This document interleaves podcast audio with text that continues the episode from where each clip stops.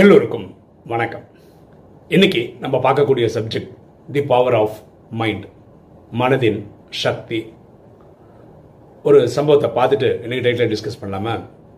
ஒரு நபருக்கு viral fever வந்திருக்கு அப்படின்னு அவரோட நண்பர்கள்லாம் யூகிக்கிறாங்க. அதனால் அவர் அப்படியே கூட்டின்னு போயிட்டு ஹாஸ்பிட்டலில் அட்மிட் பண்ணுறாங்க. ஹாஸ்பிட்டலில் எல்லா டெஸ்ட்டும் ஸ்டார்ட் பண்ணுறாங்க. மலேரியா, டெங்கு, டைஃபாய்டு, அப்படியே எல்லா டெஸ்ட்டும், எய்ட்ஸ் வரைக்கும் இருக்க எல்லா டெஸ்ட்டும் எடுக்கிறாங்க. கொஞ்ச நேரத்துக்குள்ள சில ரிசல்ட்ஸ் எல்லாம் வந்துச்சு. அவருக்கு நினச்ச மாதிரி மலேரியாவும் டைஃபாய்டும் இருக்குது. ரெண்டுமே பாசிட்டிவ் வந்திருக்கு. ஸோ ரெண்டுக்குமே ட்ரீட்மெண்ட் ஸ்டார்ட் பண்ணிட்டாங்க. இப்போ ஃப்ரெண்ட்ஸுக்கு ஓரளவுக்கு சந்தோஷம், என்னன்னு கண்டுபிடிச்சிட்டோம், இனிமேல் ட்ரீட் பண்ணால் இவர் சரியாயிடுவார் அப்படின்னு. ஸோ அவருக்கு ட்ரீட்மெண்ட் ஹாஸ்பிட்டலில் ஸ்டார்ட் ஆகிடுச்சு. அடுத்த நாள் பழைய டெஸ்ட், நிறைய டெஸ்ட் எடுத்துருக்காங்களா, அந்த டெஸ்ட் எல்லாம் ஒன்று ஒன்றா வர ஆரம்பிச்சிருக்கு. அதில் என்ன ஆச்சுன்னா HIV பாசிட்டிவ் அதுவும் வந்துடுச்சு. இது இந்த பேஷண்ட்டு தெரிய ஆரம்பிக்கும் போது மனசு அப்படியே ஒழிஞ்சு போயிட்டாரு. இனிமே நம்ம வாழ்வோம் அப்படின்ற நம்பிக்கையை இழந்துட்டாரு.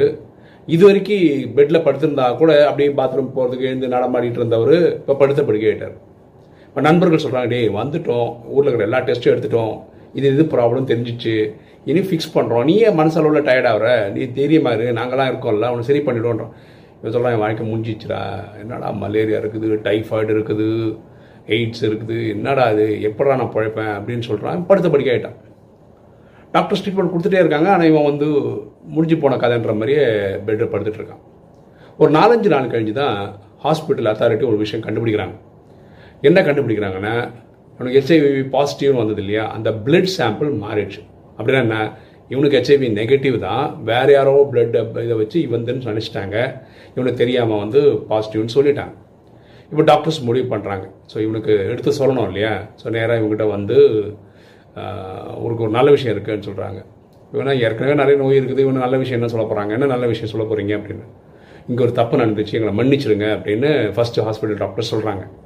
மன்னிக்கிறதெல்லாம் இருக்கட்டும் டாக்டர், என்ன விஷயம்னு சொல்லுங்கள் அப்படின்னு. உங்களுக்கு HIV பாசிட்டிவ் நாங்கள் சொன்னது தப்பு, நீங்கள் ஆக்சுவலாக HIV நெகட்டிவ் தான், ஏதோ பிளட் சாம்பிள்ஸ் மாறிடுச்சு, அப்படி மாறினதுனால தான் அந்த மாதிரி தப்பான விஷயம் சொல்ல வேண்டிய வந்துடுச்சு அப்படின்னு. அது கேட்ட உடனே படுத்துனவங்க எழுந்து உட்காந்துக்கினாரு. டக்குன்னு எழுந்து இப்படி நடக்க ஆரம்பிச்சார், பாத்ரூம்லாம் போயிட்டு வர்றாரு. இதுதான் உண்மை. அதாவது நம்ம நோயாளி ஆகிறதே மனசில் தான் ஃபஸ்ட்டு, ஆரோக்கியவான் ஆகிறதும் மனசில் தான் ஃபஸ்ட்டு, நம்ம ஏழை ஆகிறதும், நம்ம ஏழை நினச்சிக்கிறோம், நம்ம ஒன்றுமே வசதி இல்லை அப்படின்னு நினைக்கிறோம்ல, இந்த எண்ணம் ஃபஸ்ட்டு வர்றதும் மனசில் தான். நான் பெரிய ஆள் ஆகிட்டேன்டா அப்படின்ற எண்ணம் வர்றதும் மனசில் தான். புரியுதுங்களா?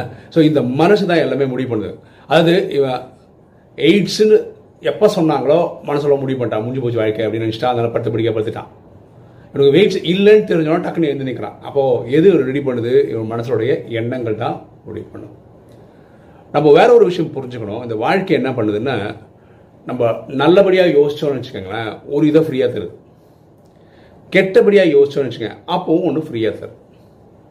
அது எக்ஸாம்பிள் பார்ப்போமா? இப்போ நம்ம கோபப்படுறோம் அப்படின்னு வச்சுக்கோங்களேன், ஃப்ரீயாக அது பிபியை தந்துடுது, பிளட் ப்ரெஷரை தந்துடுது. ஒருவேளை நம்ம பொறாமப்படுறோம் அப்படின்னு வச்சுக்கோங்களேன், ஃப்ரீயாக தலைவலியை தந்துடுது. ஓகேவா? இப்போ நம்ம வேற யார் மேலே வெறுப்பு காட்டுறோம்னு வச்சுக்கோங்களேன், நமக்கு என்ன திரும்ப ஃப்ரீயாக கிடைக்குது, அல்சர் ஃப்ரீயாக கிடைக்குது. இப்போ நம்ம டென்ஷன், ஸ்ட்ரெஸ்ஸுன்னு சொல்கிறோம்ல, இதெல்லாம் பண்ணிங்கன்னு வச்சுக்கோங்களேன், heart disease, liver disease, diabetes, இதெல்லாம் நமக்கு ஃப்ரீயாக கிடச்சிடும். அதான் சொன்னோம், ஒன்று நினச்சா நல்லதாக நினச்சாலும் சரி, கெட்டதாக நினச்சாலும் சரி, ஒன்றுக்கு ஒன்று ஃப்ரீயாக கிடைக்குது. ஸோ கெட்டதாக நினச்சா என்னென்னலாம் ஃப்ரீயாக கிடைக்குதுன்னு நம்ம பார்த்துட்டோம். இப்போ நல்லதாக நினச்சி பார்ப்போமே, என்ன ஃப்ரீயாக கிடைக்குது அப்படின்னு பார்த்தீங்கன்னா, நம்ம நம்பிக்கை, ட்ரஸ்ட்டு, இதெல்லாம் வளர்த்துக்கிட்டோம்னு வச்சுக்கோங்களேன், நல்ல நல்ல நல்ல நண்பர்களின் வட்டாரம் கிடைக்கும். தினசரி எக்ஸசைஸ் பண்ணோன்னு வச்சுக்கோங்களேன், உடல் ஆரோக்கியன்றது நமக்கு ஃப்ரீயாக கிடைக்கும். இப்போ பீஸ்ஃபுல்லாக இருக்கும், அமைதியாக இருக்கும்னு வச்சுக்கோங்களேன், நமக்கு ப்ராஸ்பெரிட்டி கிடைக்கும் லைஃப்பில். இப்போ நேர்மையாக வாழ்கிறோன்னு வச்சுக்கோங்களேன், நல்லா தூங்கலாம். ஸோ வாழ்க்கை 2 விஷயத்தை தருது, நல்லதும் தருது, கெட்டதும் தருது. நல்லது பண்ணால் ஒன்று ஃப்ரீயாக கிடைக்குது, கெட்டது பண்ணால் கெட்டது ஃப்ரீயாகவும் கிடைக்குது. இப்போ நான் என்னோடய எக்ஸாம்பிள் சொல்கிறேன் பாருங்களேன். இப்போ எனக்கு ஹார்ட் அட்டாக் வந்திருக்கு. இதை நான் எப்படி பார்க்குறேன், பொதுவாக உலகம் எப்படி பார்க்குது? சில பேர் என்ன சொல்கிறாங்கன்னா, இப்போ ஹார்ட் அட்டாக்னு பேர் எக்ஸாம்பிள் எனக்கு என்ன நடந்திருக்குன்னா, ஹார்ட் அட்டாக் வந்தது, ஆன்ஜியோ பண்ணாங்க, 1க்கு 2 ஸ்டென்ட் வச்சாங்க. ஓகேவா, நிறைய பேர் ஆப்ரேஷன் முடிஞ்சதுக்கப்புறம் அவங்கள பார்க்குற பார்வை எப்படி தெரியுமா, உள்ளுக்குள்ளே 2 ஃபாரின் பாடி இருக்குது, 2 ஸ்டென்ட் இருக்கு இல்லையா. ஆனால் நான் அப்படி பார்க்குறதில்ல. நான் எப்படி பார்க்குறேன்னா, இனி ஒரு 20 வருஷத்துக்கு எனக்கு ஹார்ட்டுக்கு ரிலேட்டட் எந்த பிரச்சனையும் கிடையாது. கரெக்டாக நான் சொன்னல, 20 வருஷமாக 30லேருந்து 50 வயசு வரைக்கும் இருக்கிற ஹார்ட், அந்த டைமில் பிளட் டயபிட்டிஸ் நான் ஒழுங்காக கண்ட்ரோல் பண்ணாதனால வந்த பிரச்சனை. அப்போ கண்ணு போயிருக்கும், கிட்னி போயிருக்கும், இப்படி நிறைய சொன்னாங்க. எல்லாம் பார்த்துட்டோம், அதில் ஒன்றும் ப்ராப்ளம் இல்லை. பார்க்காம விட்டது ஹார்ட்டு தான். இப்போ ஹார்ட்டுக்கு பிரச்சனை அது சரியாயிடுச்சு. ஸோ அடுத்த 20 வருஷத்துக்கு எனக்கு ஹார்ட்டுக்கு ஒரு ப்ராப்ளமும் இல்லை. ஸோ எப்படி பார்க்குறோமோ அப்படி தாங்க வாழ்க்கை. புரியுதுங்களா?